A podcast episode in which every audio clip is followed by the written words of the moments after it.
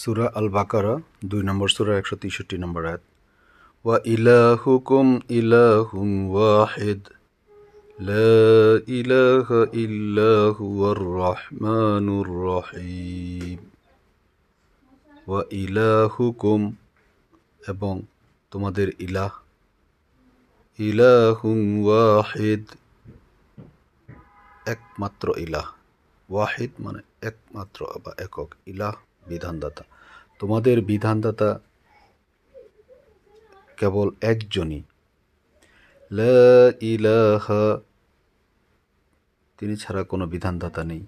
ইল্লাহুয়ার রহমানুর রহিম তিনি হচ্ছেন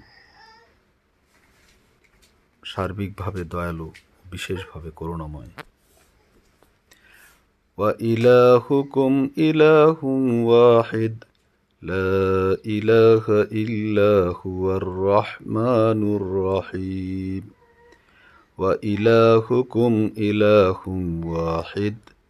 لا إله إلا هو الرحمن الرحيم.